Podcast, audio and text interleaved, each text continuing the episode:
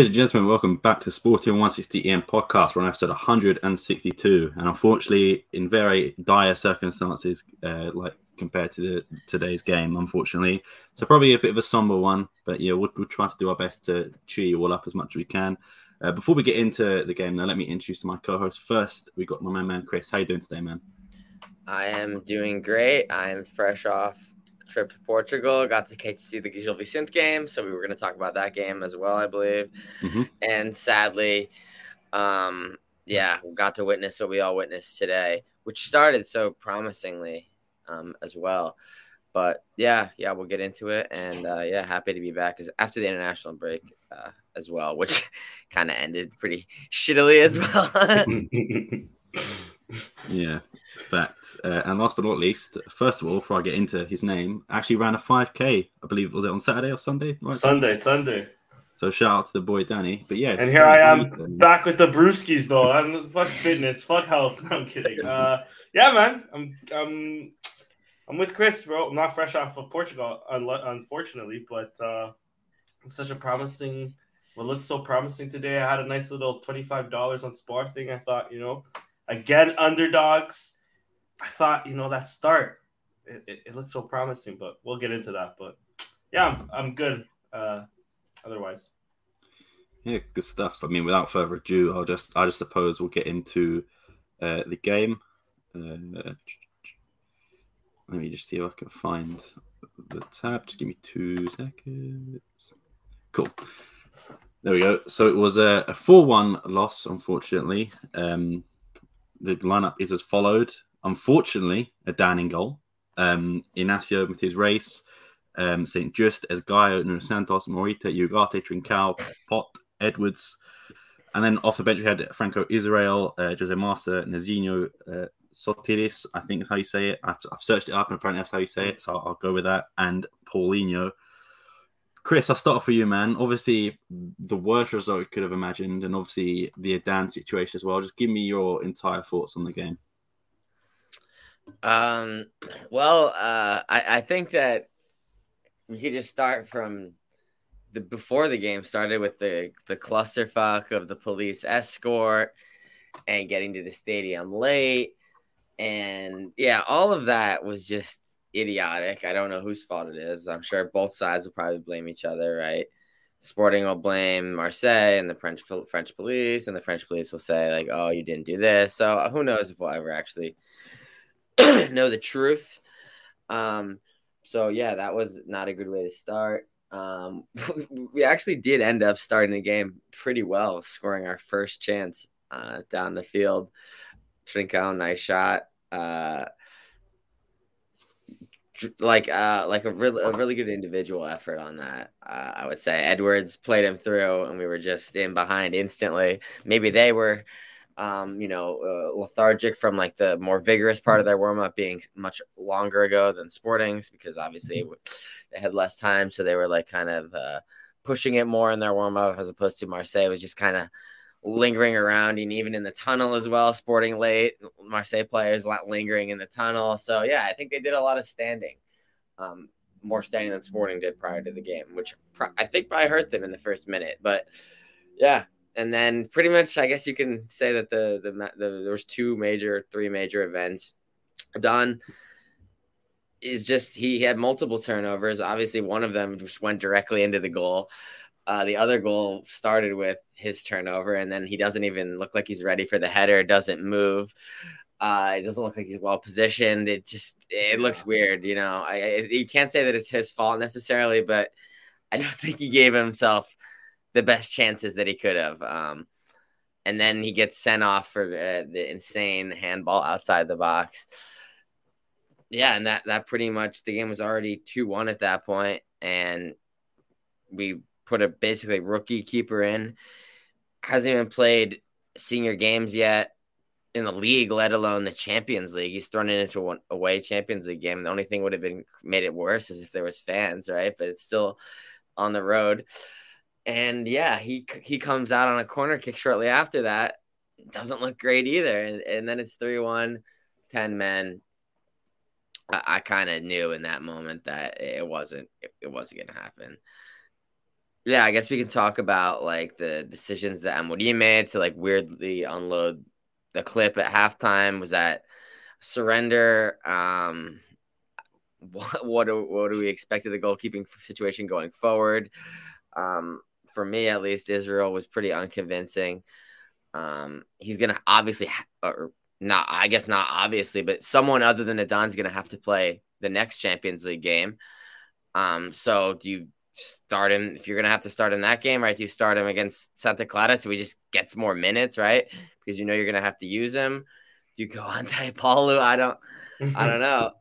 Uh I think Andre Paulo has probably very few senior minutes under his belt the last couple years. Um, yeah, it's just not really a good situation at goalkeeper. Situation at center back's not really ideal either. Um, Esgaio who, um, honestly, I thought he had another shocker. Um, the midfield performances were, were under underwhelming, but like it, it's tough to really say anyone like was so bad or so good or like stood out really noticeably.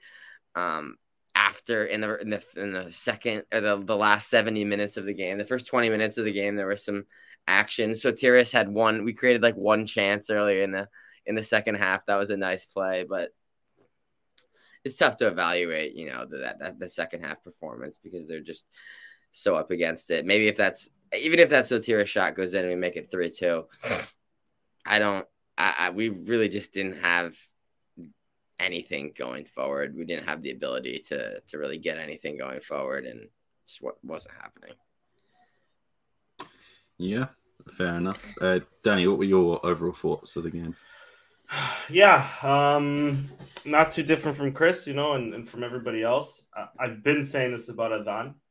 Um, so not that I'm happy to see it happening, but like that was a horrible performance.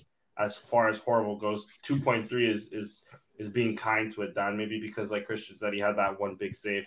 I mean, Israel's a three point four, and he, you know, at least he didn't get a red. Like Adan's a two point three for goal point. That's less to me.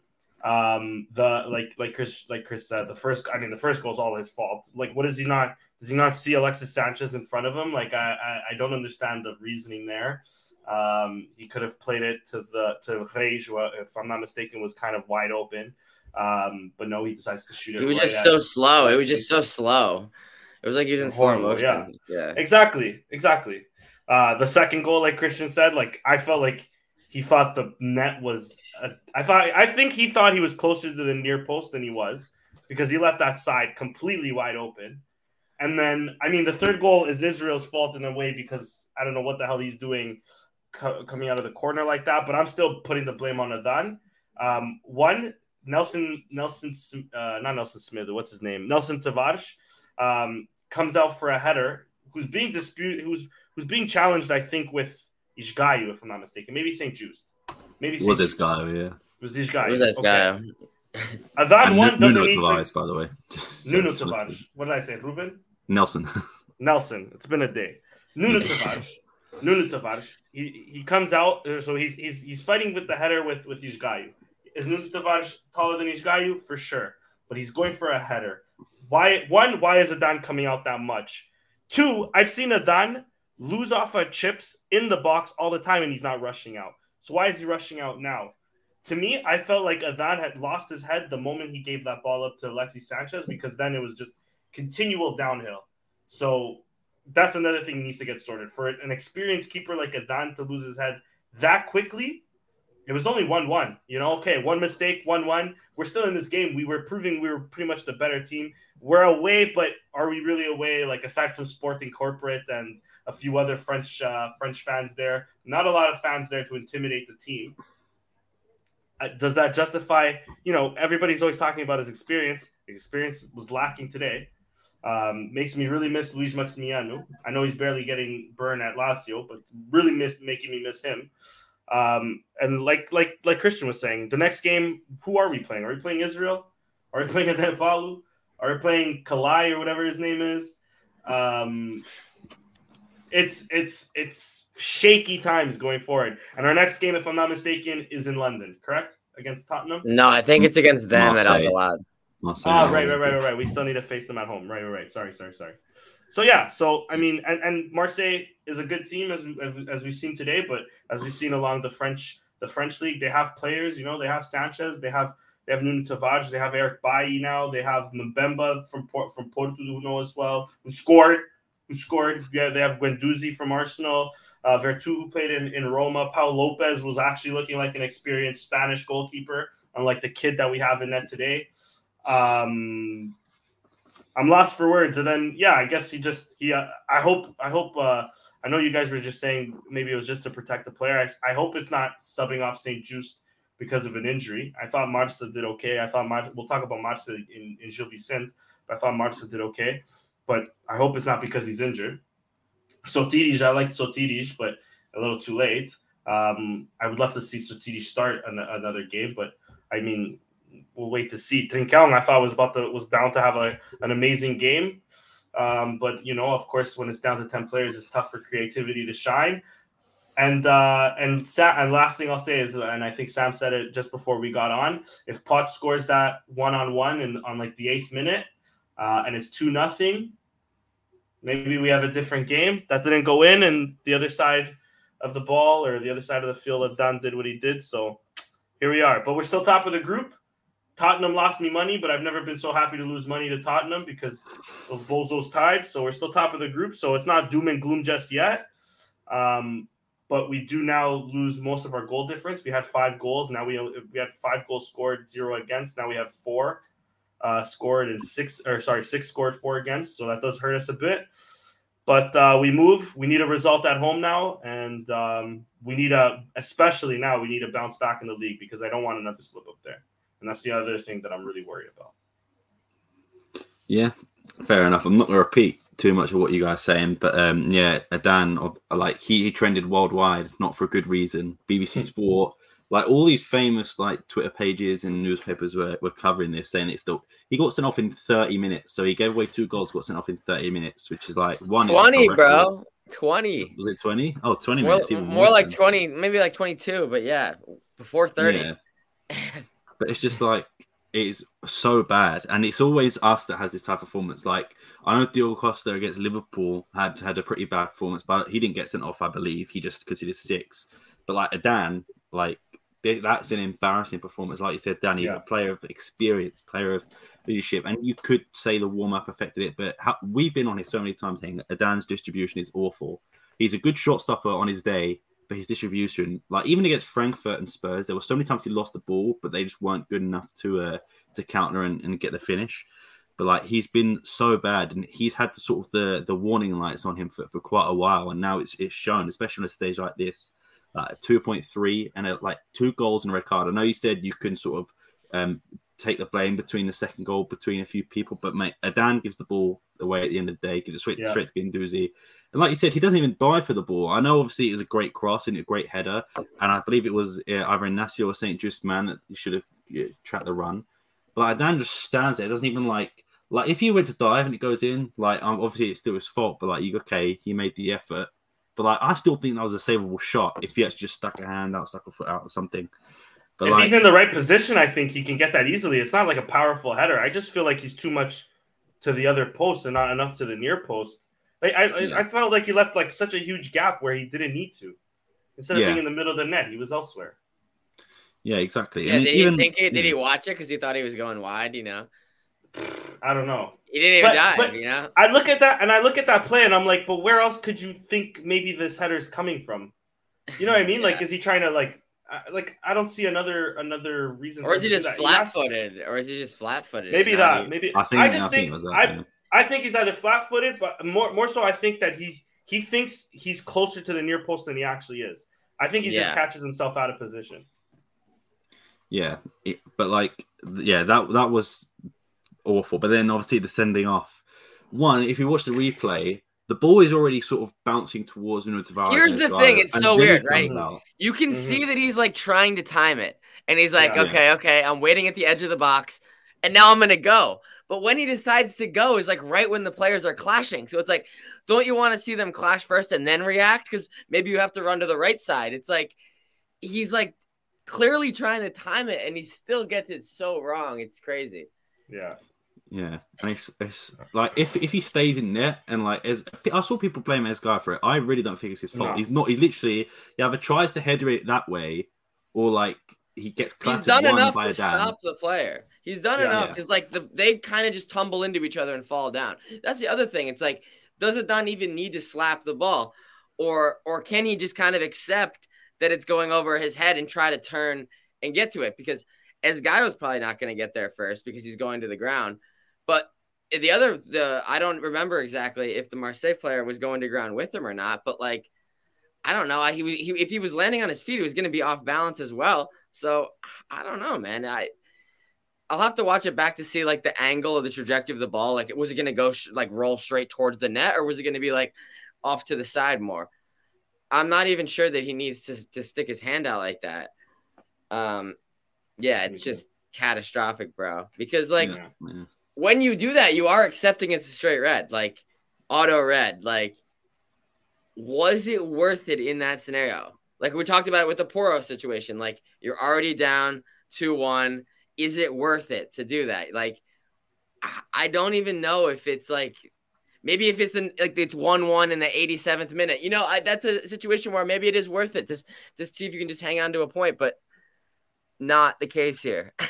already Yeah. losing 20th minute. I- I don't know, bro. Yeah, like I can't understand it. The only thing I can sort of see of the handball, maybe it was like muscle memory or just a reflex, because obviously he's a goalkeeper. That his his reflex was probably just you know try and save it, mm-hmm. or if he thought he was in the box or something. I don't know. Yeah, if he thinks he's in the box, it's like, bro, you don't you he's like Your is he court- your- concussed? Yeah. He has no idea where he is at any point during the game.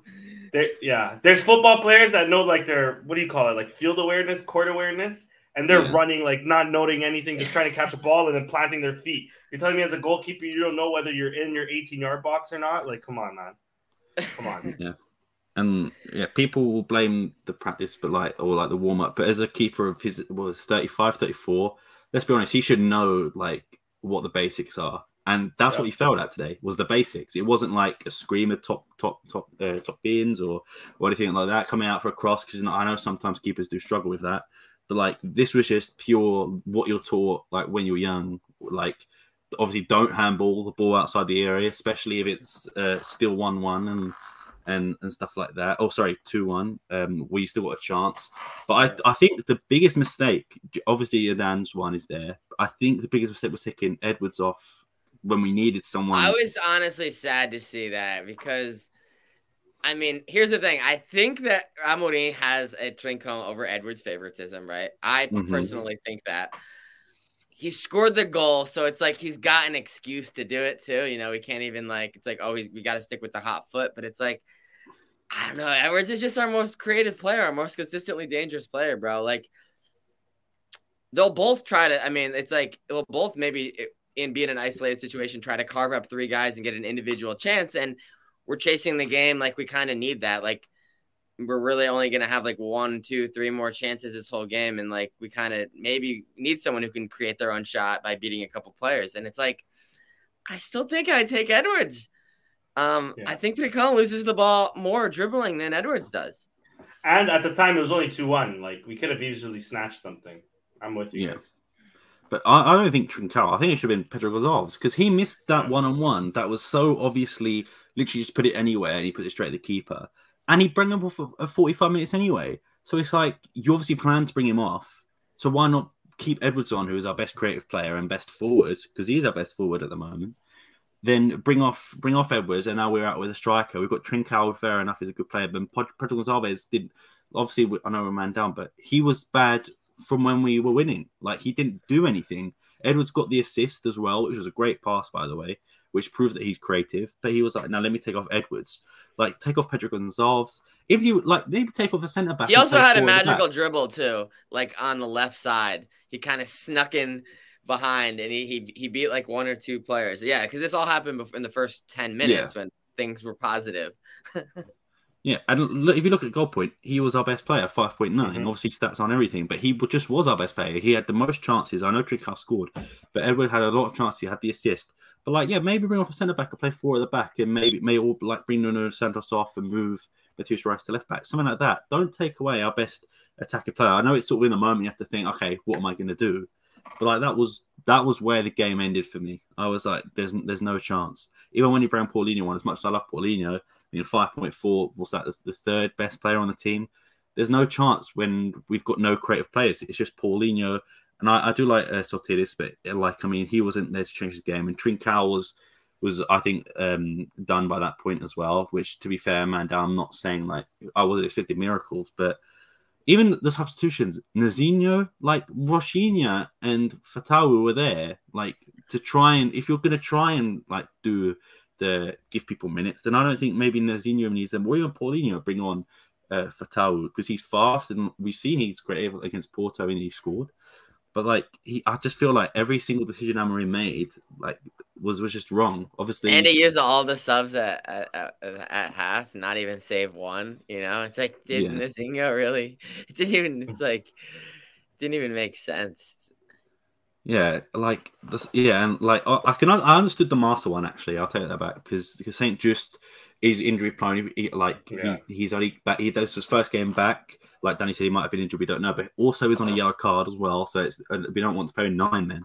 So so yeah, I, and I you're think... trying to get Marsa more more and acclimated now. He's kind of finally getting the chance to actually prove himself, and mm-hmm. I think doing pretty well. You know, mm-hmm. so yeah, yeah it's but, a good opportunity yeah. to get him minutes. Same with Sotiris. It's just like, yeah, I guess it's kind of just like a punt at that point. Let's just get some minutes for for some guys, but why yeah. Rochinha? Yeah, Rochinha was Fatawu. Like why? I guess Fatawu didn't make the cut. Is Fatawu yeah. like uh, is Fatawu like ninth on the depth chart right now? If, if Especially if Jovane comes back, if uh, his walk to Fatima really worked, maybe he is ninth.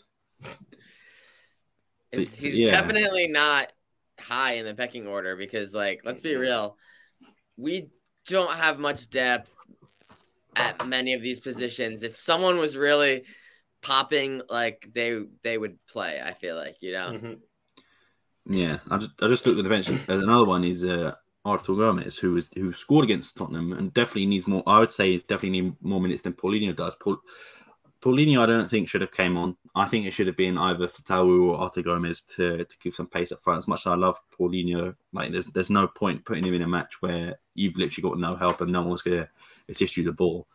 But like, yeah, I think uh, Amorim should take some responsibility. I think Adan should take most of it. Don't get me wrong, but um, Amorim sort of, I mean, he, he shut the bed really with the subs he made, and I, I think obviously injuries haven't been kind to us the last last pretty much this whole season so far. But um, yeah, the decision to take off Edwards for me was was absolutely baffling, and I don't know if if it came up on your your highlights one, Danny. But Chris, did you see where Esgaio arguably should have been sent off at the the end of the first half with that uh, sort of push push around at the end?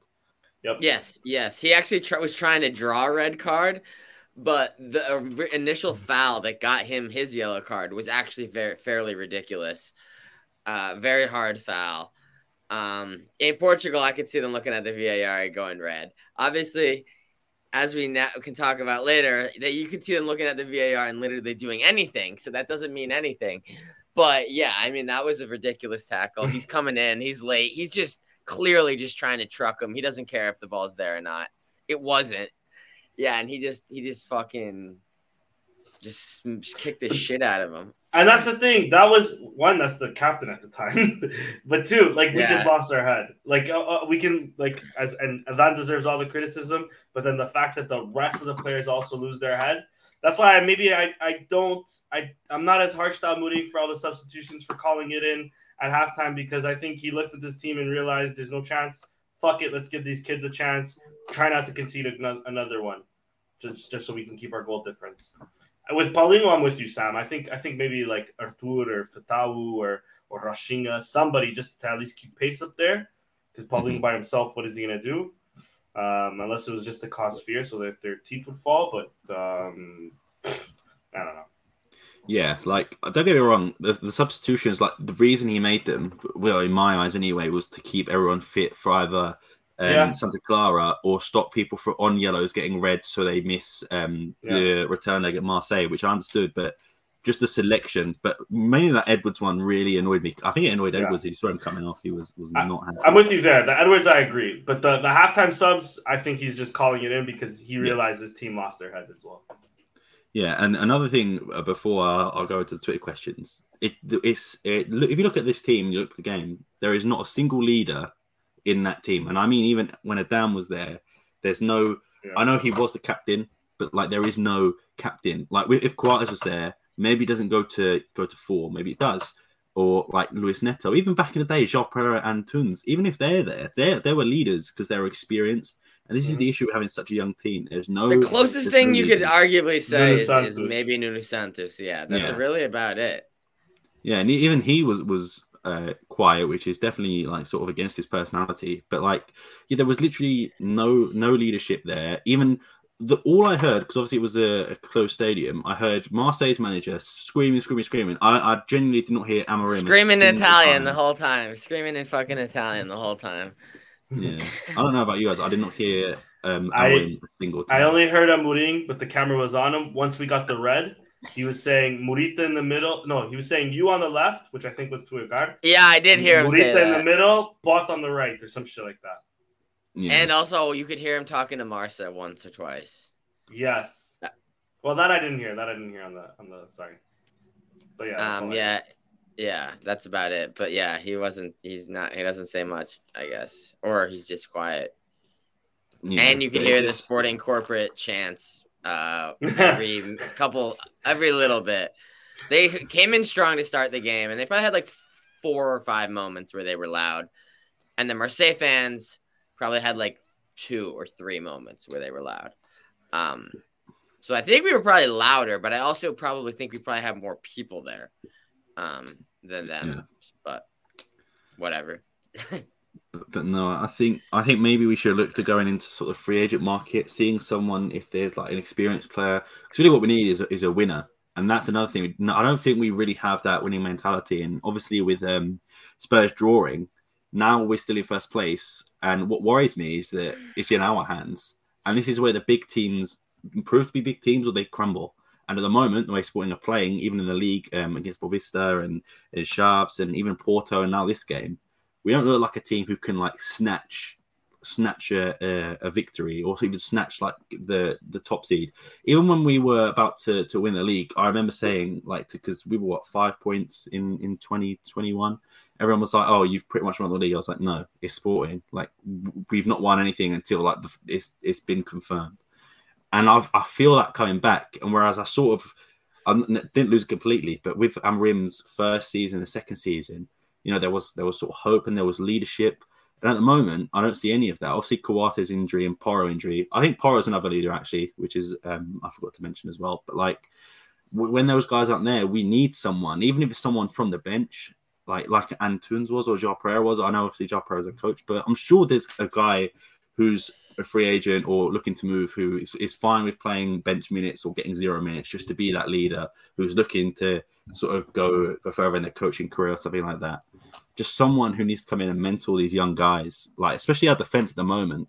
Like I mean, yeah, we need Am- someone like Bryan Ruiz, Yeah. Aquilani, like someone like that. Anybody Yeah. really, you know.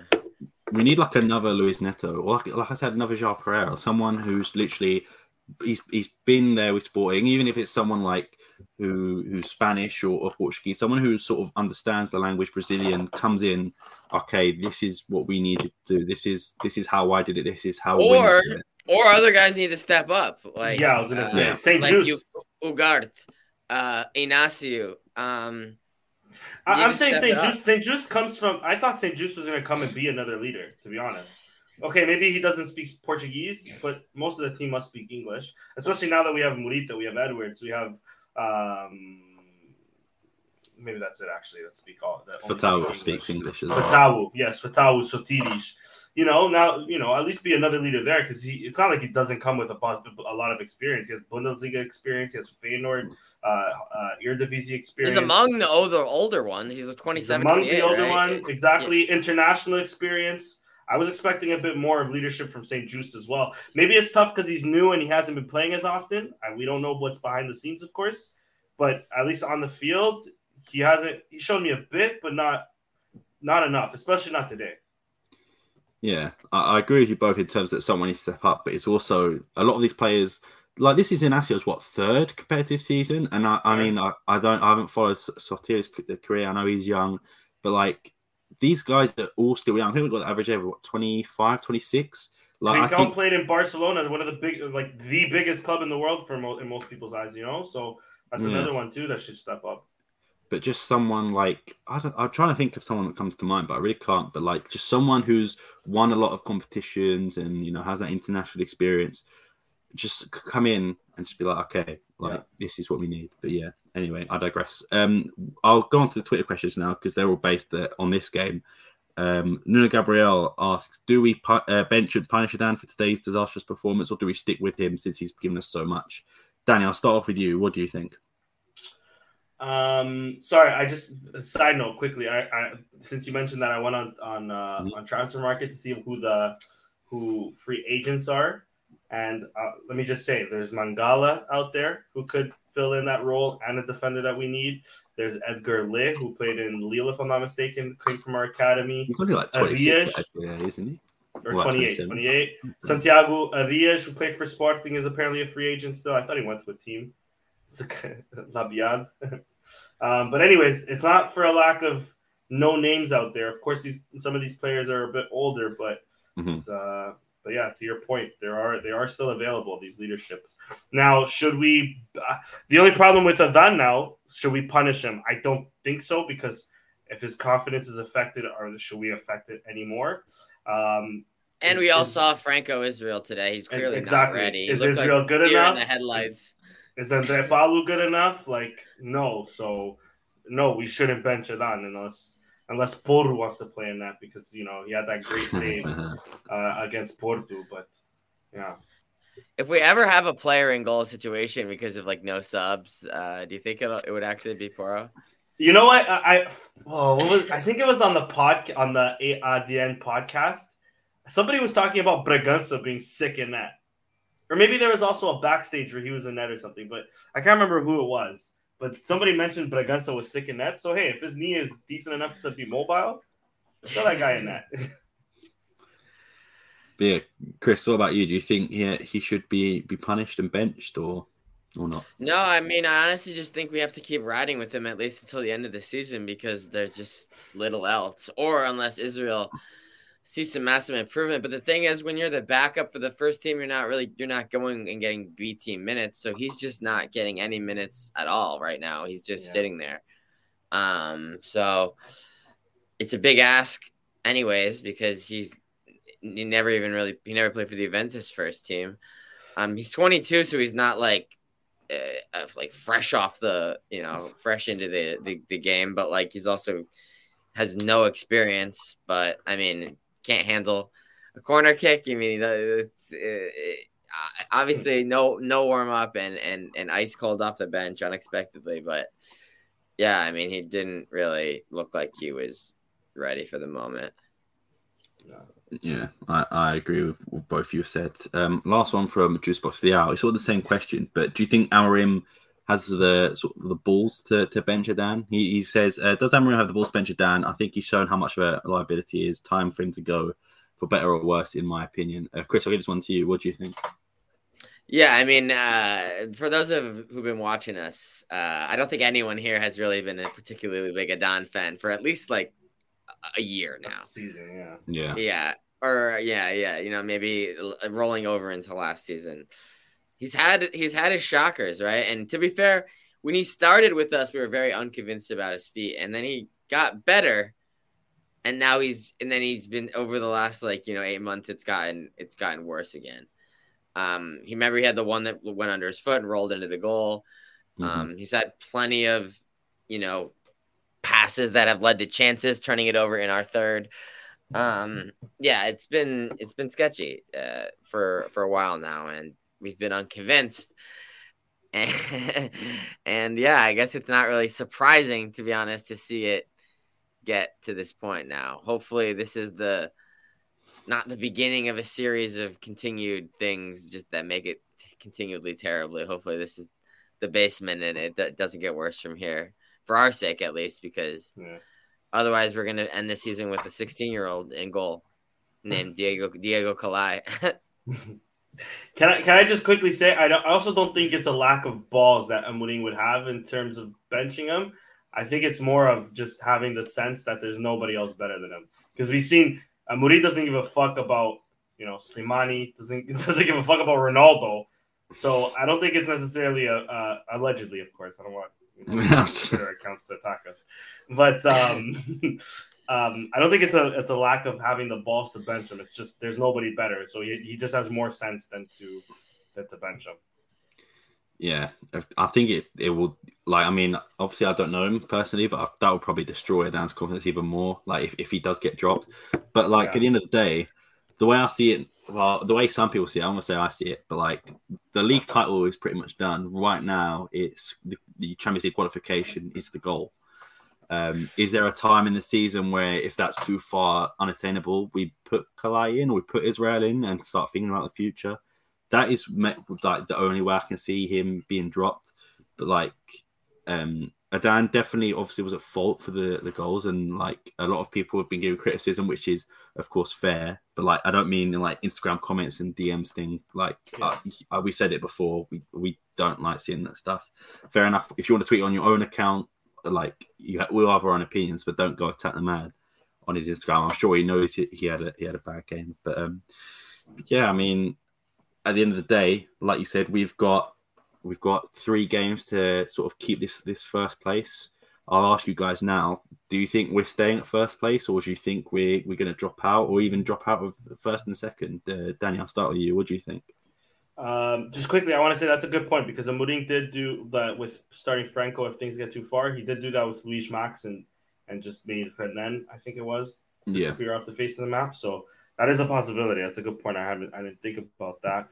I personally think I think we're still good for second. I still think we get we beat Marseille at home, even with Franco and net. I think we could get a result at in London. Even if we lose, I think we can get a result against Frankfurt. I think that'll be enough for second. Uh, but I, I so but I don't see us finishing first. I don't I don't see us not finishing third either. I'm not. I'm okay with the Europa League, by the way. I'm not. I'm not. You know, totally up in arms if we get Europa League. It'll be a bit disappointing because of how we started, but I, I still think second we're good. This is a this is a minor hiccup. This is a not a minor hiccup. This is a a blunder, you know. But I, I still think we're good for second. We're still in first right now, so. Yeah, fair enough. Chris, what about you? Um, yeah, obviously with six points, we're not guaranteed anything. You would think that if we got nine points, we most likely would have Europa League locked mm-hmm. up. Um, this group is tight. It is tight. Um, uh, in theory, the hardest game, Tottenham away, is still to be played out of the six games. Um, but the two group, the two more accessible games are home games. So we, we have two home games left as opposed to Marseille only has one home game left.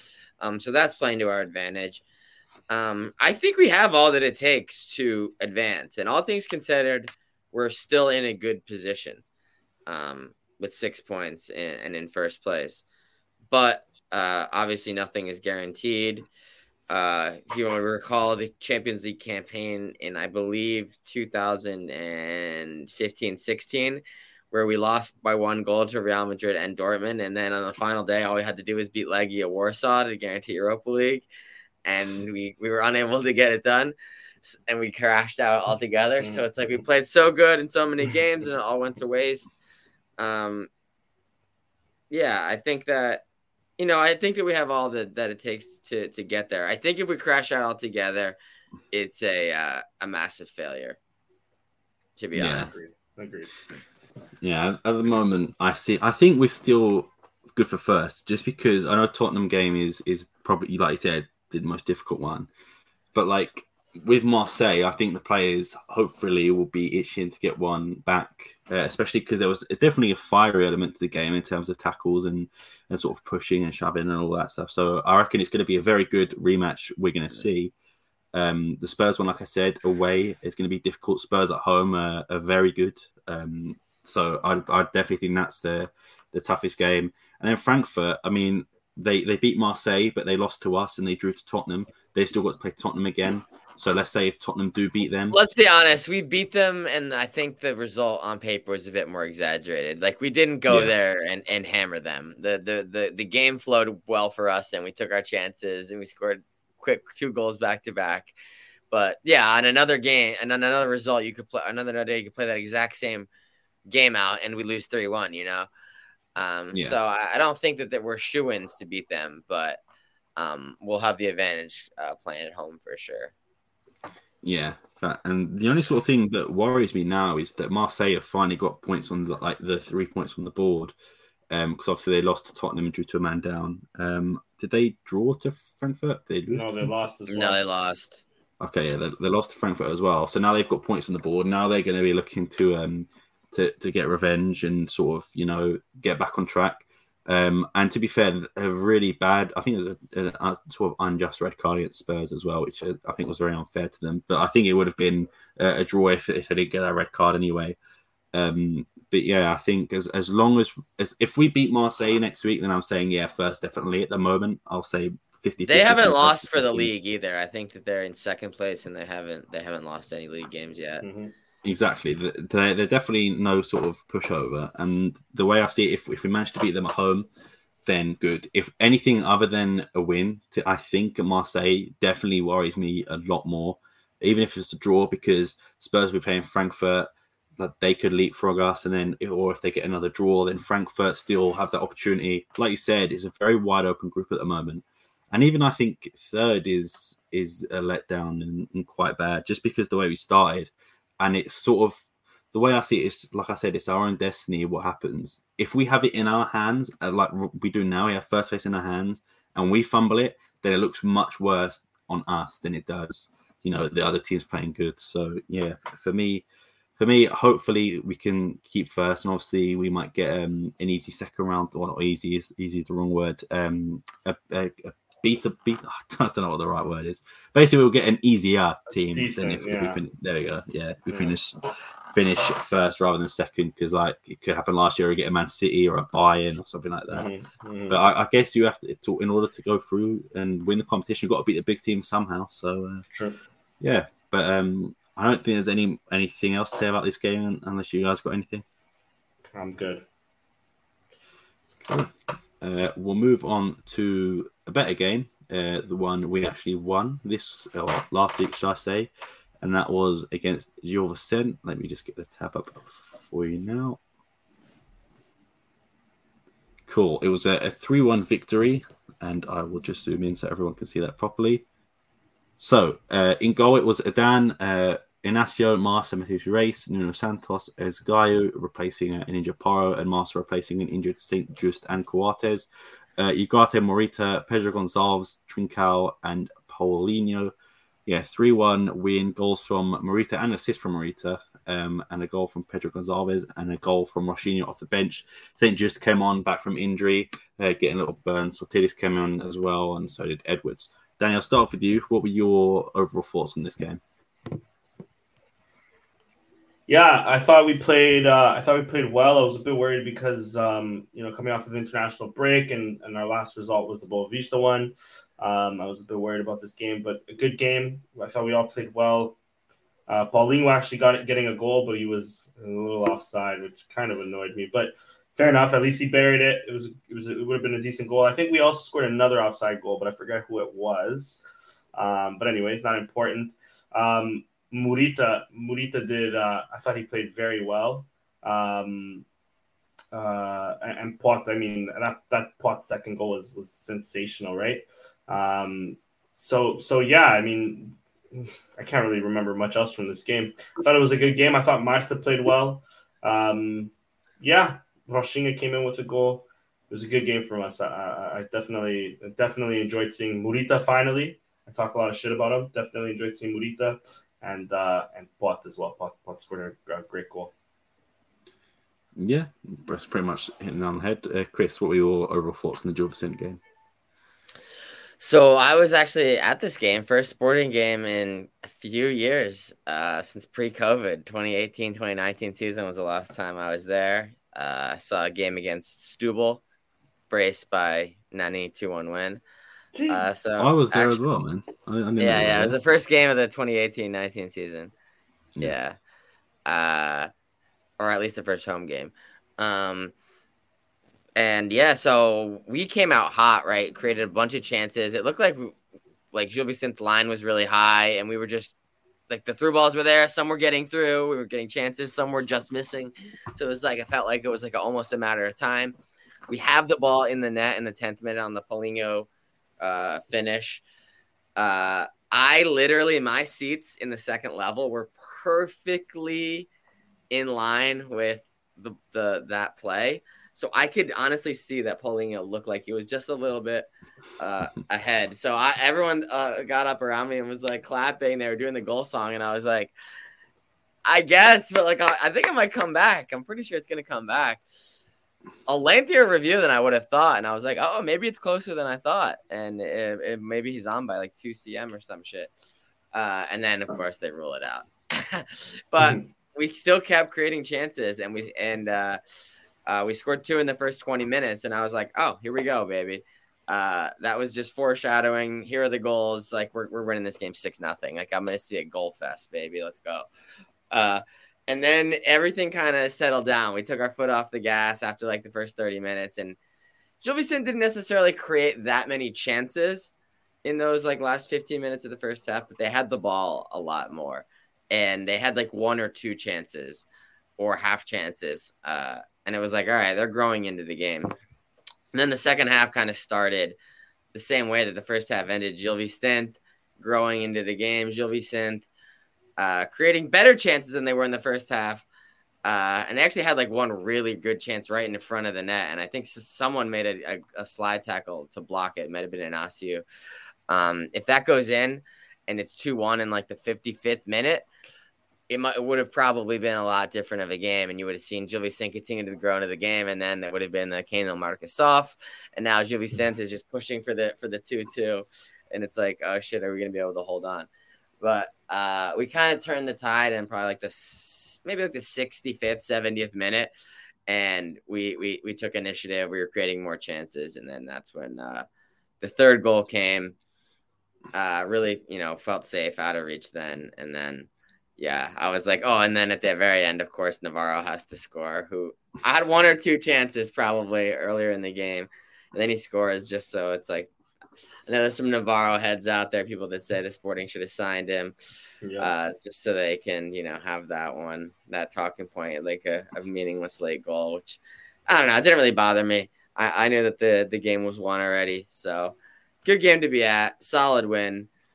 Um, would have been better, I feel like, if we kept our foot on the pedal and just finished the game in the first half, which I think we were would have been able to.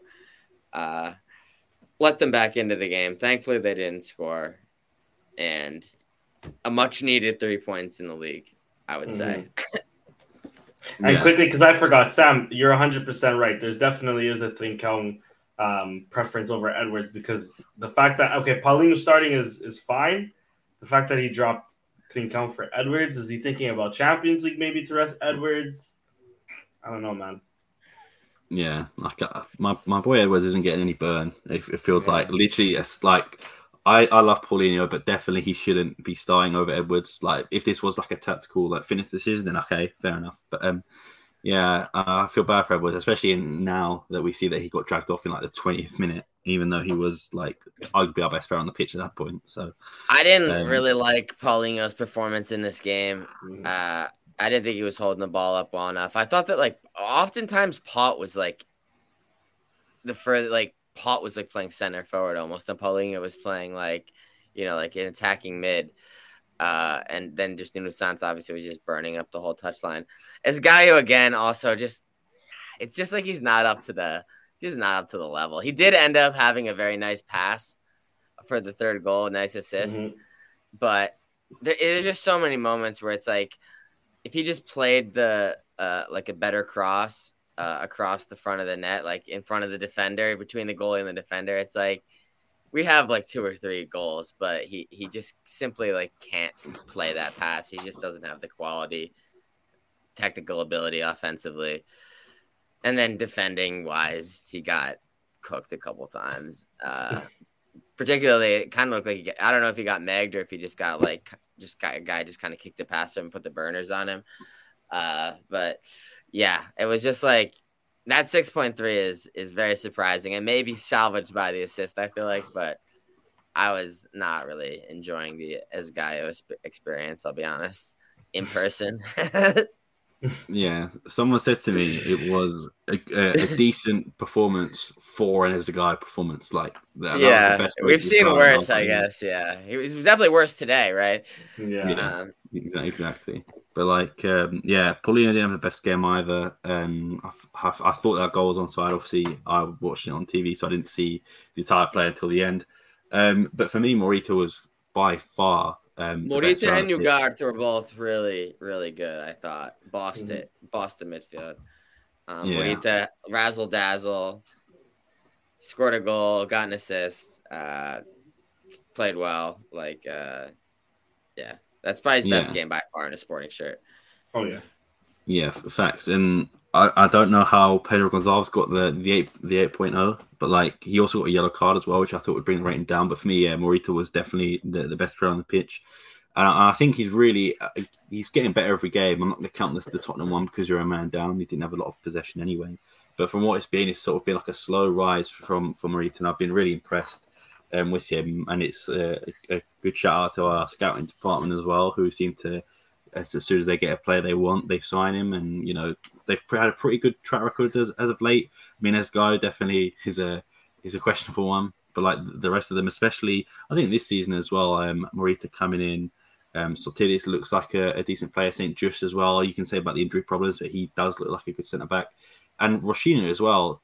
I saw St. Juste speed. St. Juste made one run forward this this game where it was like, I feel like he really showed off. He hasn't really showcased this 18th fastest player in FIFA speed. Yet. 93 pace. yeah, he hasn't really he doesn't really he hasn't really showcased it yet nah. due to honestly lack of opportunities. Yeah. And lack of minutes and also just lack of situations. But he had one or two runs in this game where you he put the burners on and I was like, yo, that was he's fast. That was really fast. yeah. And like I was actually quite like glad that he didn't get injured like in the Spurs game. So obviously there was no warm up as we said, but like like he, he usually gets injured with a warm up anyway. So I was I was very surprised to not see him. Well, hopefully we don't know what, what happened, but yeah, it doesn't yeah. seem like there's any injury. But yeah, shout out to Rochinha as well, man. He's like a, a Swiss Army knife. He could play anywhere, and he's been really good off the bench. And I think he mm-hmm. really deserves some more opportunities to actually start, especially with all the competitions we have coming out. We've still got the Taça League, Taça Portugal, obviously Champions League, and the league. Um, so I think it would be good for, for him to get some burn, especially because he could, he could probably play what play in the middle, play at the top I'll probably even play on the wing backs if if you really like sort of train him in the position as well. Um, but yeah, I've been really impressed with him. Um, but overall, I think it was a good team performance. Marsa as well. Like he didn't have a great game, I don't think, but he had like, a, a decent game, especially for his debut. And I feel like yeah, he was in the center too, right? He was the mm-hmm. in the like the patron spot. So yeah, yeah. he did well. He, he did well in possession he's uh, someone as well who needs to get more minutes. Uh, he needs to start the, the, the cup games 100. percent Like him, yeah, agreed. Sotiris and uh, Rochinha. Fatawu, yeah, definitely. Fatawu as well. But let's be honest, you're probably going to play this exact same 11 in in the Taça League and Taça Portugal anyway, because I guess it's a variation of it. Yeah. yeah. Well, now, uh, so here's my question then. Now, if like you said, Sam, uh, we're pretty much out of the league. Maybe we're just fine for Champions League do you blame Amorim for want, wanting? Do you rotate more? I know what was our next game. I just I totally forgot the draw was today, so I seen we're up against Varzim. Is it? Yeah, Varzim, yeah. right? I think so. Yeah. So do you rotate a lot against Varzim? Do you do you know still same maybe like similar back three to this plus maybe rushing up top? How do you address that if you're Amorim? If we're out of let's say we've lost when is when is the the game against the Varzim? Do you know? Is it? It's like... not this weekend. We have a league game this weekend. It's the weekend after. Okay, so, so it's like the fifteenth, I think. So if if we lose to Marseille, then I can I guess playing um, the strong team makes sense. But if we beat Marseille, like at the end of the day, I think we should. No disrespect to Varzim, we should be winning with our second team anyway. Um, we still got some good players, and obviously it's not going to be a full rotation. I would assume like Nuno Santos is probably going to still play. Uh, Paulinho or Edwards will, will, will play. Um, so as as long let's say into the future. Let's say we're in January. We've got a, a Taça Portugal game, a Taça Liga game. We're out of the. We we've lost more games at league. We're not in the Europa League. Then yeah, we need to get a trophy or a title as soon as po- uh, as soon as possible. So yeah, Mhm. play the the full team. And I know a lot of people call us out for being negative and, and saying and like destabilizing the club, but you know these are situations that that can happen. And like Chris mentioned, 2015, 2016, where we were play played good against uh, Dortmund and Real Madrid. Bruno Cesar was the original UEFA man before Paulinho Yeah. came on the scene. Facts. So yeah, anything can happen. But I, I still think, regardless of the situation, some players need to get some burn. I think Marsa is one Yeah. of them. Amorim had such high praise for him after the game as well, saying he's from La Masia, he's got the Barcelona DNA, and he, he's very good, and you can you could tell he comes from that school. But like you can give him all the praise you want, but if he's going to play in the, the B team and, and go to like under twenty three games, then then what's the point? Bring him on. We have a, a heavy season. Luis Neto's not getting any any younger. Coates is getting more and more frequently injured, especially with that knee. Um, on a on a decent size contract, I think as well. So that's definitely one to watch out for in in the future. Matheus Reis can play left back, so if Nuno Santos gets tired, play him there.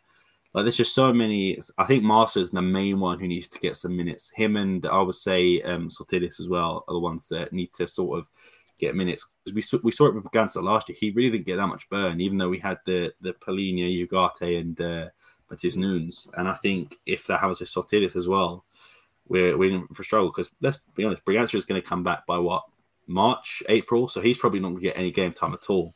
So it's, it's definitely better if we get Sotiris up to up to speed and hopefully um, he gets there. But um, anyway, I, I digress. Yeah, great performance. Um, when Navarro scored, I got some people at me on Twitter saying, "Ah, I bet you wish we had Navarro over Paulinho." It's like, well, no, he Not lost. really. Yeah. He lost the score in like the last minute and literally didn't do anything like, before. Uh, yeah. I didn't see anything impressive from him to. to He blew his big that. chance. He blew one of their biggest Yeah. chances. Yeah. But yeah, I'm still hashtag Team Paulinho. Probably always will be, especially after the Spurs game. My stocks have, have risen again.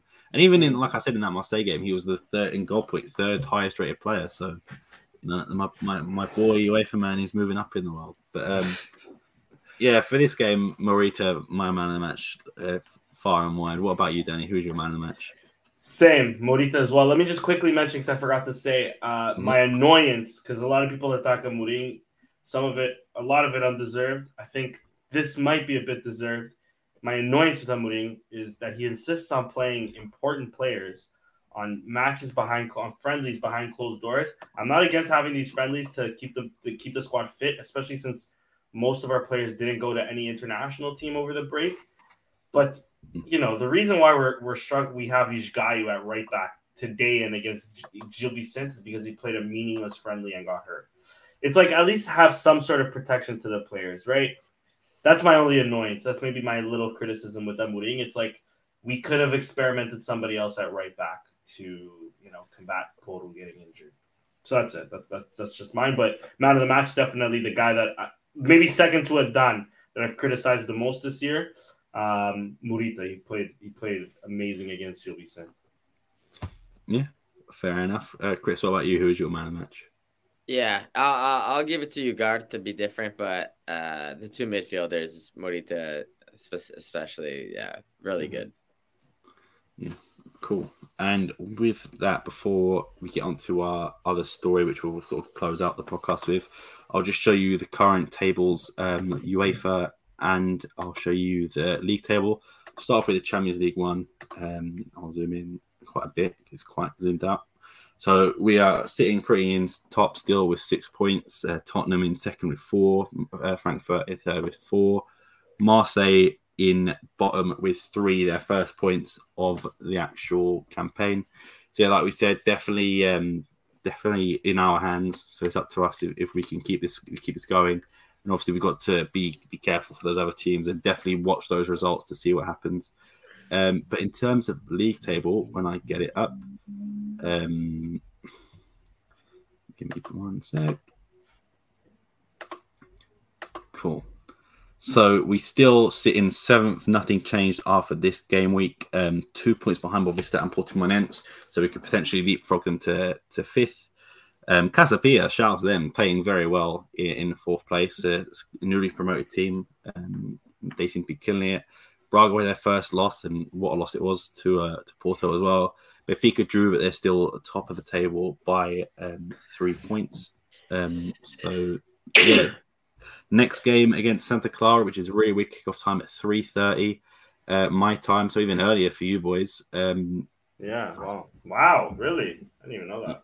Yeah, unless it's not been updated, but I literally checked two apps and they both say three thirty my time on a, on a Saturday. Yeah, ten thirty a.m. our time. Damn. No lying for you boys, unfortunately. Um, but Chris, I'll start off with you. What are your predictions for the Santa Clara game? Mm, kind of form are they in this season? They're relegated. I Pretty don't even know poor, where they're right? at the table. Yeah, Pretty poor, Yeah, right? relegation battling. In in the relegation zone. They just lost. Who did they lose to this weekend? Hold on. Um, Sliwav. How's This is the? Uh, I got, as long as the wind and rain isn't, you know, as, there, as long as there's not a storm in the sort is. Let's uh, do a weather app. Yeah, it should be all right as long as there's nothing uh, ridiculous happening there. Uh, so yeah, I, I think that that you know, I, I I'm curious to see what the goalkeeping situation ends up being, and uh, I hope that everyone's uh ready to play at uh in the afternoon, I guess, instead of the the evening.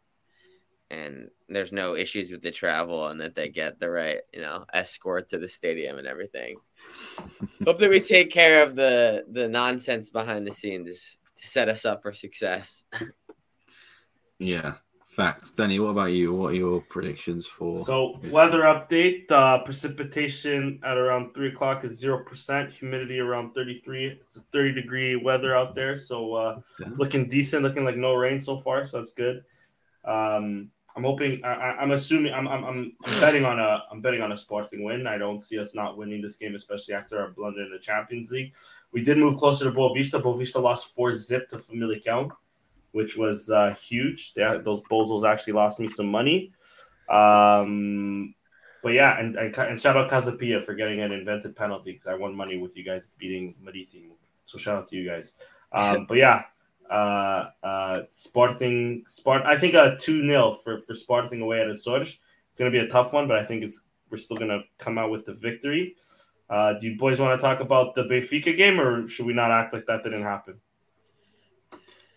I mean, Miguel Braga has spoken about it, so I don't see why we can't go for it. Man. Exactly. How- Okay, so my question is, where the fuck's VAR on the first one? hmm If if the same thing, remember Benfica fans were comp- with the with the handball that hit the guy's back, they were claiming that the first one should have been a penalty.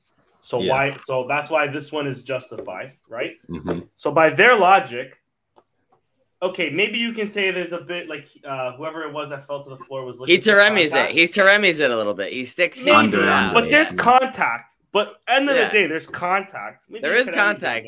Yeah. Is by that same logic, should that not be a penalty? That a the first one didn't get called for some weird reason.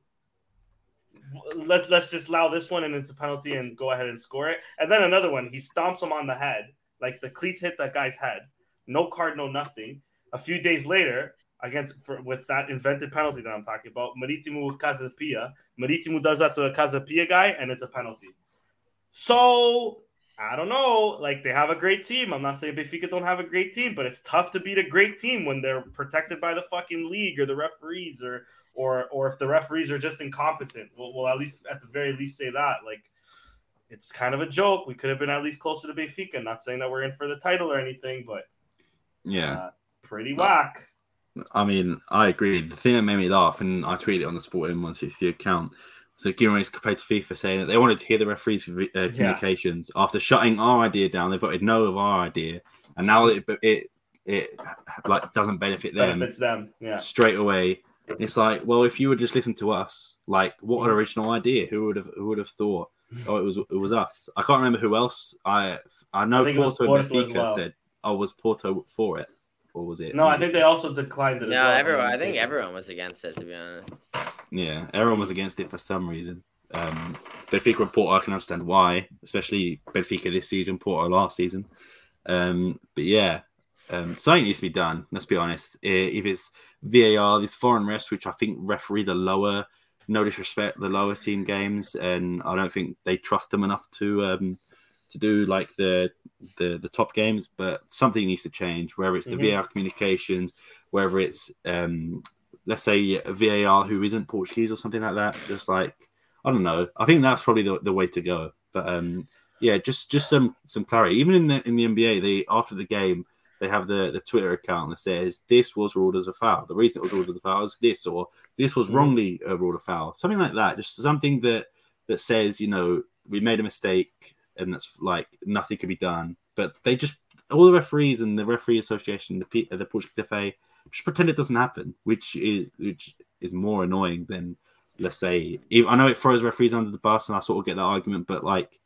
Footballers get thrown under the bus all the time All the in time, press conferences exactly. and interviews and stuff. Look at Harry Maguire, for example. He gets Yeah, deservedly or not, gets thrown under the bus every single Manchester United game. So, I mean, the referees need to start taking accountability. I think. the only thing Portugal has is is that former referee on Sport TV or on Record or on wherever on a bola just with that headline like, was this a penalty? Was it not a penalty? Find out next time or some shit like that, you know. And it's, it just it causes more tor- turmoil. Then that's actually a good idea, Sam. Just come out and say. Or, or come out with the. I've, we've been asking for the recording since VAR came out, and we heard the Aguinta Aguinta. Um, so, uh, anyways, yeah. that's the only thing I found I found hilarious was uh, was Benfica still at the Golding, still still protected.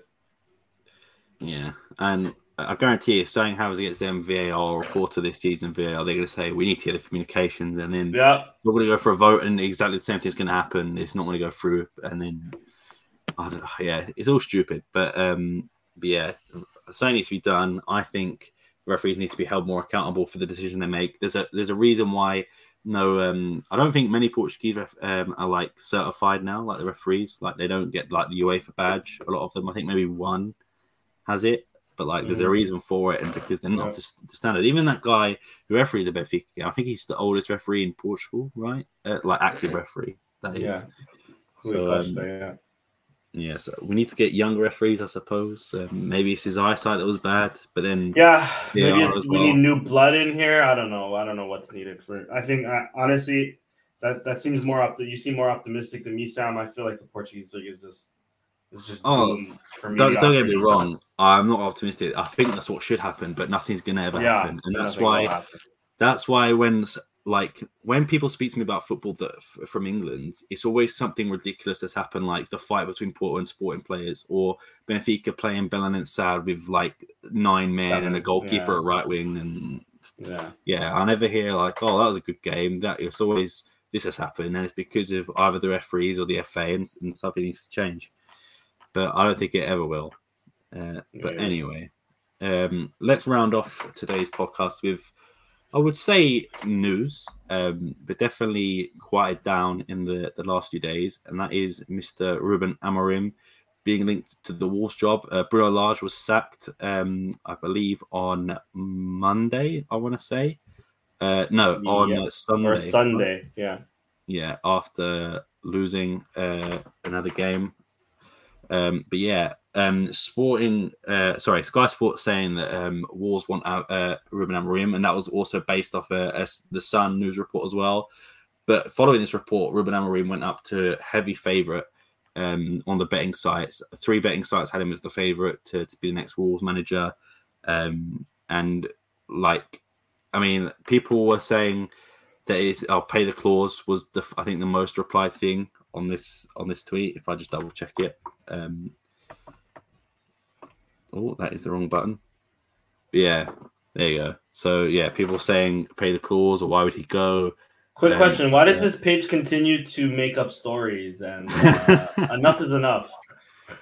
Uh, like, man, all you need to do is Google it. Like, Oh, you need to see on underneath to see Sky Sports. Like, yeah, oh, but no. Um, but yeah, Chris, uh, I know you you said a few things on Twitter as well uh, about it. But what were your overall thoughts and what are your reactions to people saying that like um, pay the money or like he's never going to leave, he's got a project here? What are your thoughts on the entire drama around it? you're on mute. Yeah, I I um I think uh, I was honestly was a bit surprised to see so many people just in immediately dismiss it, right? Um, as just like impossible or, or, or so so unlikely. I'm not even necessarily saying that it's likely to happen. I never even thought it was likely, but I definitely didn't think that it was like so impossible.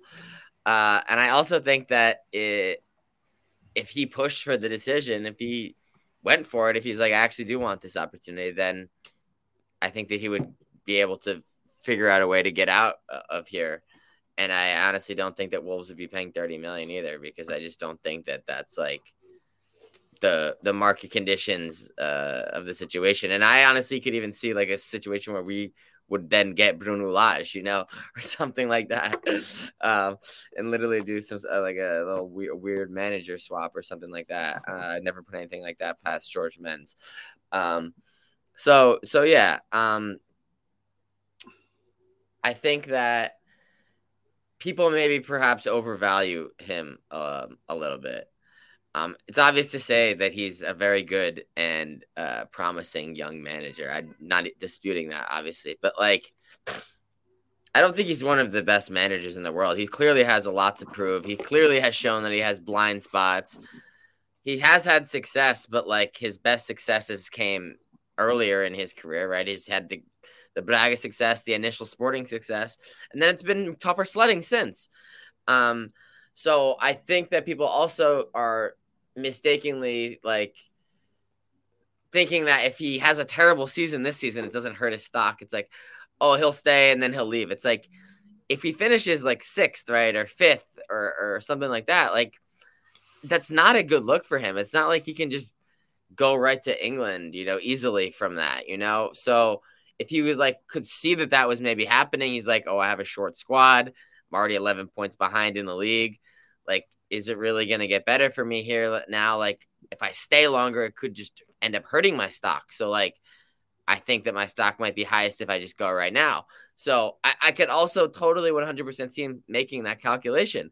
And would you even like? I don't really get why you would you would disagree with that. Like, as if that the the two the, if he finishes the season and and we're, we're we're not in a Champions League spot or you know finish behind Braga, even in fourth, right? That's still not you can't just keep hanging your hat on the 2020-21 title. A COVID year as well, like not normal conditions, slightly weird. Like it, it, it's what have you done for me recently? Not you know just the the the earlier success. So um, if we have a bad season, I feel like it's almost more likely that he stays because his stock won't be high anymore, and he'll have to have another good season to get that stock up to then leave. You know, so if he was trying to get trying to get out, uh, this would have been a good opportunity. It's like, yeah, Wolves are in a, a relegation scrap right now, but still Premier. I don't know. You you could you could turn it around and, and finish mid table pretty easily. Like yeah. they're not like so far behind, and it's pretty tight between like eighth and and seventeenth usually. You know. Uh, and they've had a shit so, ton of injuries as well. Mm-hmm. Yeah, they have a shit ton of injuries. People come back. Maybe he'll buy get some money in January. He'll increase his salary. Right? There's a, a lot of reasons why you would understand it. Yeah, I mean, a lot of the same things were said about Matheus Reis. Uh, and then, or not Matheus Reis, Matheus Nunes, right? Like he'd never leave. He's in the Champions yeah. League. He's still That's growing. He wants to keep getting better. Like sometimes you say fuck it. Sometimes you get pushed uh, as well. And you know, and if, if George was really going ha- hard as dragging Amorim there, like I, I could see him being pressured. I've seen it before, you know. So it'd be yeah. crazy to say like, oh, this is impossible when we've literally seen so many similar things happen, re- in, mm-hmm. in, even in the recent history, you know. So yeah, exactly.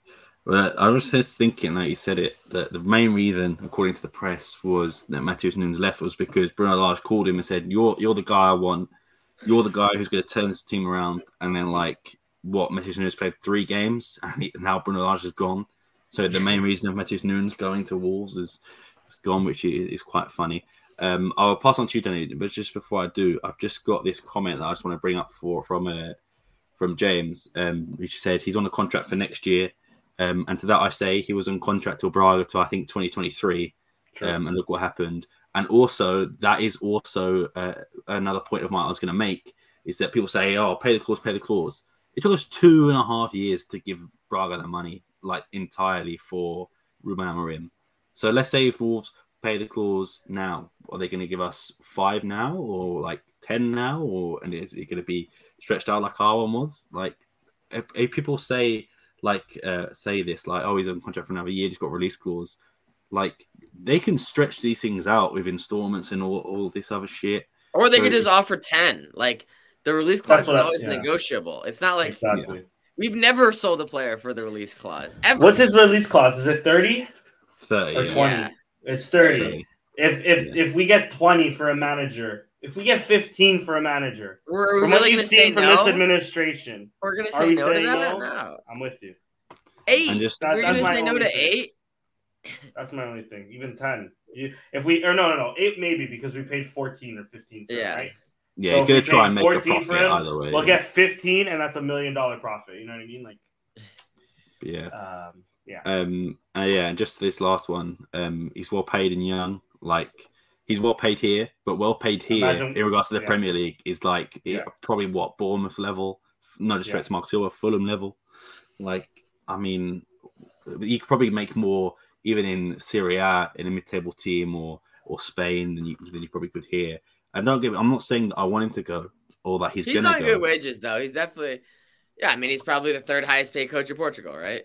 The- Yeah, At least. Yeah. He, Oh, he oh, should with. Carvalhal gone, now I think yeah, third. Yeah. Because I think maybe with Carvalhal here, he might have been fourth. Yeah, and Maybe. and yeah, just just to that point as well. Um, Wolves, like I like Chris said, and like I said on Twitter, we said exactly the same thing about Matheus Nunes, about- yeah, exactly. and like not just Matheus Nunes, any player in Portugal, Palhinha. yeah, Palhinha, even like if you go further back, they get tempted by Sau- Saudi Arabia. Carlos Carvalhal, in my opinion, is a fantastic manager, and he's done he done so well at Braga after coming back, um, like after losing uh, Ruben Amorim, and done well at Rio Ave and, and whatever. Even in the Premier League, he did did okay, but like he got enticed by by Saudi. I'm not saying that Amorim's going to get enticed, but like. Why would Amorim want to stay? One, when um, let's say if we don't make Champions League next year, or we make Europa League, he's not going to stay for that. And let's be honest, this time next year, Man United could have a new manager, Chelsea could have a new manager, as much as that is unlikely. Um, any club that is a higher stature than ours is going to have a, a new manager because managers in England, especially, get sacked. It feels like every four months. I, I don't even know who the longest uh, manager. I'd assume it'd be Pep Guardiola and Jurgen Klopp, but even still, what they're what seven years in, six years in. So yeah, anything could happen, I suppose. Uh, but but Danny, what are your overall thoughts on the drama? No, I, I agree with you guys. I don't think it's likely, like you guys are saying, but I don't think it's outside the realm of possibilities either, right? Like we said, the, my biggest point was going to be everything we're saying as to why Ruben Amorim won't leave is the same reason we were saying Matheus, especially me, we were saying Matheus Nunes won't leave, right? There's no Champions League football there. Who cares? It's the Premier League. Uh, you know, so uh, and and even on the on on a bit of your point, Sam, uh, maybe they can't afford the whole thing if they pay, let's say, twenty million, or even if they pay thirty million, maybe they can't. I mean, it's pocket Um, change for most Premier League clubs. Look that's at- what I'm saying. I mean, Nottingham That's what I Forest is bad example because they just got promoted, but they spent like a hundred and something million. Not on- in on- exactly. Just to get down to the Champions League million. or to the Championship again. Exactly, yeah.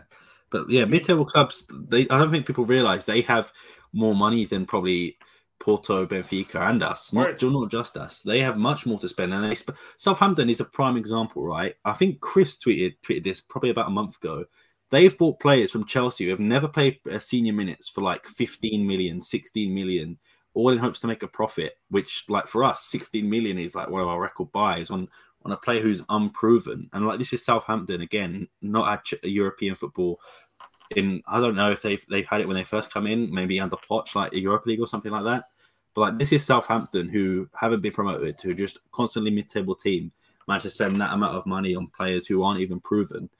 I think if the like even a team like Southampton could probably get the fee for, for Ruben Amorim. So yeah, sorry to interrupt, but Karen. No, no, no, no. Yeah, a million percent. That was exactly what I was going to say. And I just started looking at their transfers. Um, okay, aside from Diogo Costa, I think, jokingly, I think the only reason Ruben Amorim won't go to Wolves is because Diogo Costa's there, or else maybe he would, and he'd buy Paulinho. Um, but if you look Can't at the transfers, their top fair, their top two transfers were over the thirty million. Were Matheus Nunes and Gonçalo Guedes. So, um, I, I I wouldn't be surprised then. then- And I think they I'm sold not- a lot as I'm well, not- didn't they? Let me see. Who else? Who did they sell? They sold that Uh, Gibbs, Gibbs White. yeah. Gibbs White for 30 million, Dendoncker for 15, uh, Vinag technically for 10. Um, so I mean, and and and like Christian was saying, we're in bed with George Mendes, so it's not like it's not outside of the realm of possibility. I, I don't think it will happen, but um, I think I'm I'm actually a bit surprised Wolves actually let go of of uh, of um, and I agree with James here. I do think for sure he's leaving in the summer. That's that's a guarantee, but I don't put it past him. to he, he's early saying he disagrees with, with that point. He says he doesn't think he's leaving the summer. He's oh, he's saying he doesn't. Oh, okay. Yes, Well, I I- I agree. I, think- agree. I now agree. I used to not agree, but I do now, especially if we finish fourth or fifth. I still Who's- think he's gone. He's not. Who is he? Where's he going? He's gonna. He's not gonna make a lateral move.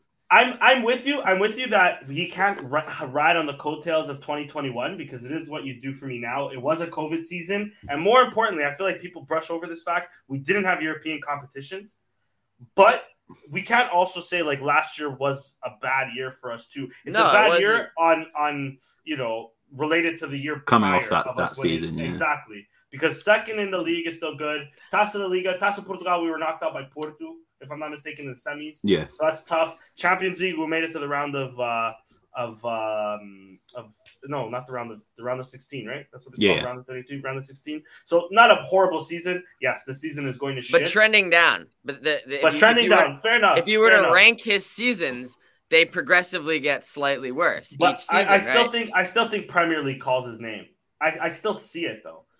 And like a pr- newly promoted team can take a chance on him, or um, I, I don't know about you guys, league, but it was mid-table. is it his brother-in-law club like that uh, works at PSG? It's his brother. in Yeah, exactly. Um, That's where I genuinely see him going because if, Mhm. if you've been following PSG, every time they do bad in the Champions League, which spoiler is every year, the manager is the like they sack Yeah. the manager like that. And there were Yeah. so many rumors linking Amorim anyway to the PSG job before um, the mention of, of uh, his brother-in-law. So I, I could see that happening. But like you said, And, yeah. even mid-table English teams could take a punt on him and if, if they have an enticing project. And that's the thing. If someone comes over to you and says, Look, we've got this project, we want you to be the head of it, you are in charge of transfers, you're a part of this.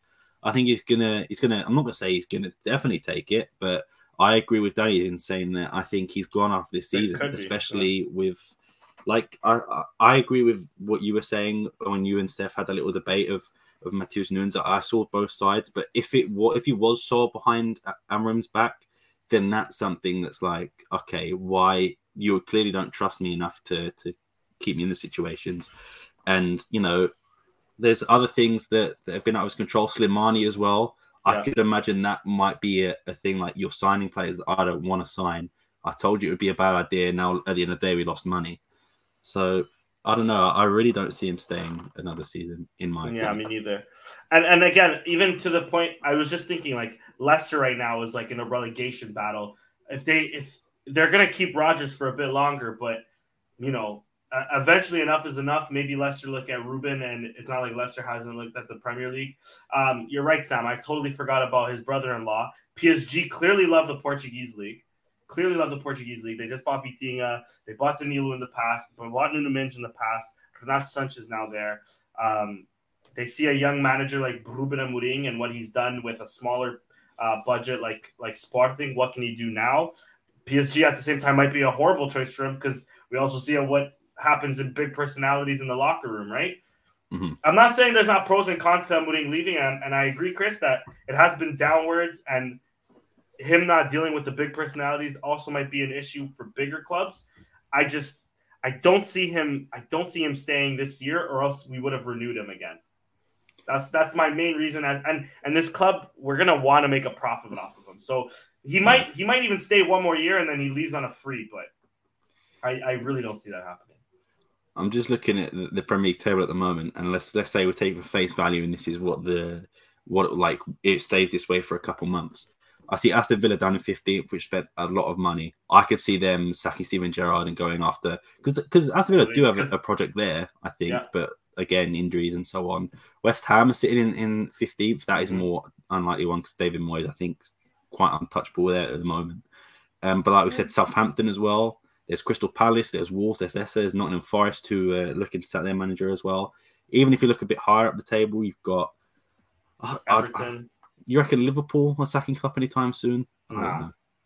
But yeah, there's that's just the Premier League. Of course, there's Serie A teams. There's rumors of like Conte leaving Spurs. Is Yeah. is Amorim play? There's so many things that Amorim could see. Especially like I said, if, if he waits a year, sees what jobs are available, then maybe that's the way to go. But yeah, um, uh, people. are, uh, when sorry, just to say this last No, thing. yeah, yeah, yeah, finish yeah. you. But I see this comment from Lauren. Um, he's literally his his stock loss domestically, but in. Europe is is going up, and people are only going to focus on the Europe if they see, wow, he beat. Imagine if he beat Tottenham twice. Ruben Amorim beat Tottenham twice. He also beat Frankfurt away, who are the holding uh, Euro- Europa League champions. That's going to make the headlines. Not oh, Ruben Amorim lost to Chaves or lost to Even today, the headline's gonna be that our goalie fucked, like Adan fucked off, and it wasn't Amorim. You know. yeah, Yeah. exactly. My, my, Uh, my only last point was again, and I feel like I said this before, but I'll say it again. My only main worry is if Amorim does go, I don't think he's going to Wolves, but if he did go to Wolves, who would we be getting? Because uh, Bell is close to winning the the Serie A with Brazil, but he needs another nine games, so that's a, a bit of a distance away. Carvalhal just left uh, whatever Qatari club he was at, so that might be a possibility. Nuno Espírito Santo is without without is without a club, so maybe there. Paul Fonseca, but I don't see them coming back to Portugal. That's I my think it's worry. Bruno Lage. I genuinely think it's going to be Bruno Lage. I'm not. If- I'm if okay with. Bruno Lage too, but do we want another manager that left Bef- that did so well at Benfica to come to to Sporting? Like I'm having the JJ scare. It's not that he's like comparable, but I also feel like uh, Bruno Lage doesn't have the experience as a manager enough. At Yeah. least. I also see maybe one of Amorim's assistants getting like the job if, if it's offered, or maybe something like Jacques young in the you know twenty threes. Like, maybe. do, do we take a punt on Jacques Pereira like Braga's taking a punt on, on their their manager? And like they Do we go to Ruben Amorim. Braga? Do we go to Braga and get um, I forget his name, Artur? I think it is. Artur Jorge, yeah. There you go, Artur Jorge. Exactly. But yeah, um, I don't know if you guys have any, anything more you want to add on this and on this story. No, not until the story develops further. Uh, it was seemed like at the end of yesterday it was Lopetegui for sure. Today, that rumor didn't really advance Yeah. further. It didn't go Yeah. backwards, but it didn't advance further.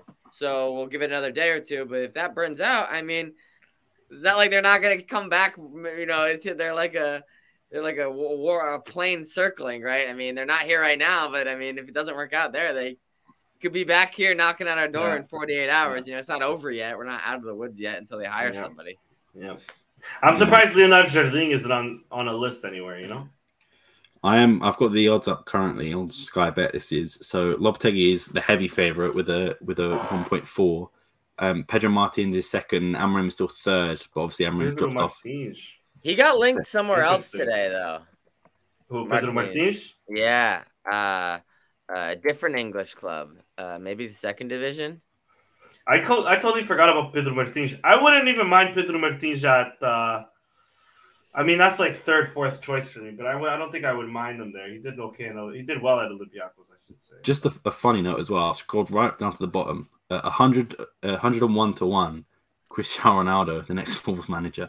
So, mm. I'll put five bucks on that, bro. and above it is just Thomas Tuchel. So you know, I Wow. guess- I guess that, that, that makes sense. But um, but yeah, uh, I think it's one that we I think we have to keep an eye out. I think there's going to be, especially Yeah. towards the end of the season, Amorim linked here, there, and everywhere. So um, until he he said that he's not interested, and he said that I'm I'm happy to support in in the last press conference. But to I that mean, same point, Matheus Nunes also did that in the last game that he played. He said to the Flash interview he's not interested in another club. He wants to stay at Sporting. So exactly. So and like Amorim's not going to say, actually, yeah, I really want to go. Like he yeah, what is he gonna that. say? Yeah, you know, and be honest, I exactly. I see that this is trending downwards, and I'm just trying to jump ship because I feel like Really? it's the right time. Yeah, Yeah. he's definitely gonna say that. Yeah, exactly. but yeah, definitely a developing story. Not Wolves, but just just in general. Um, but yeah, I think that's all we have time for today. Just a quick shout out to the the youth team in the youth league. Beat Marseille, I believe, Yep. six six nil. Yeah, so and the handball team Rodrigo qualifying for the uh, group stage of the uh, European League. Yeah, shout out to to that the actual winners today. Uh, unfortunately, Sporting, the main team, the football team, weren't one of them. Um, but yeah, shout out to, to the young kids and obviously the modalities who have, we've had quite a lot of success with, um, especially over the last few few weeks and months. Um, but yeah, I think that's all we have time for today. Uh, thank you all for joining us. Um, if you want to follow us on Twitter, make sure to follow us on Sporting 160EN. Same with TikTok, YouTube, SoundCloud, and Spotify. If you want to follow Chris on Twitter, you can follow him here. If you want to follow Danny on Twitter, you can follow him here. And if you want to follow me on Twitter, you can follow me here as well. But thank you all for watching. Hopefully, next episode we'll be back and a little bit more happy. Uh, so next week is, like we said, Santa Clara, and then literally the Wednesday after is uh, Marseille in the first 8 p.m. kickoff. All the rest have been 5:45, so different t- different time for, for anyone who might have been caught out. But yeah, hopefully we'll either be after that game or maybe the day after. But yeah, thank you all for watching, and peace.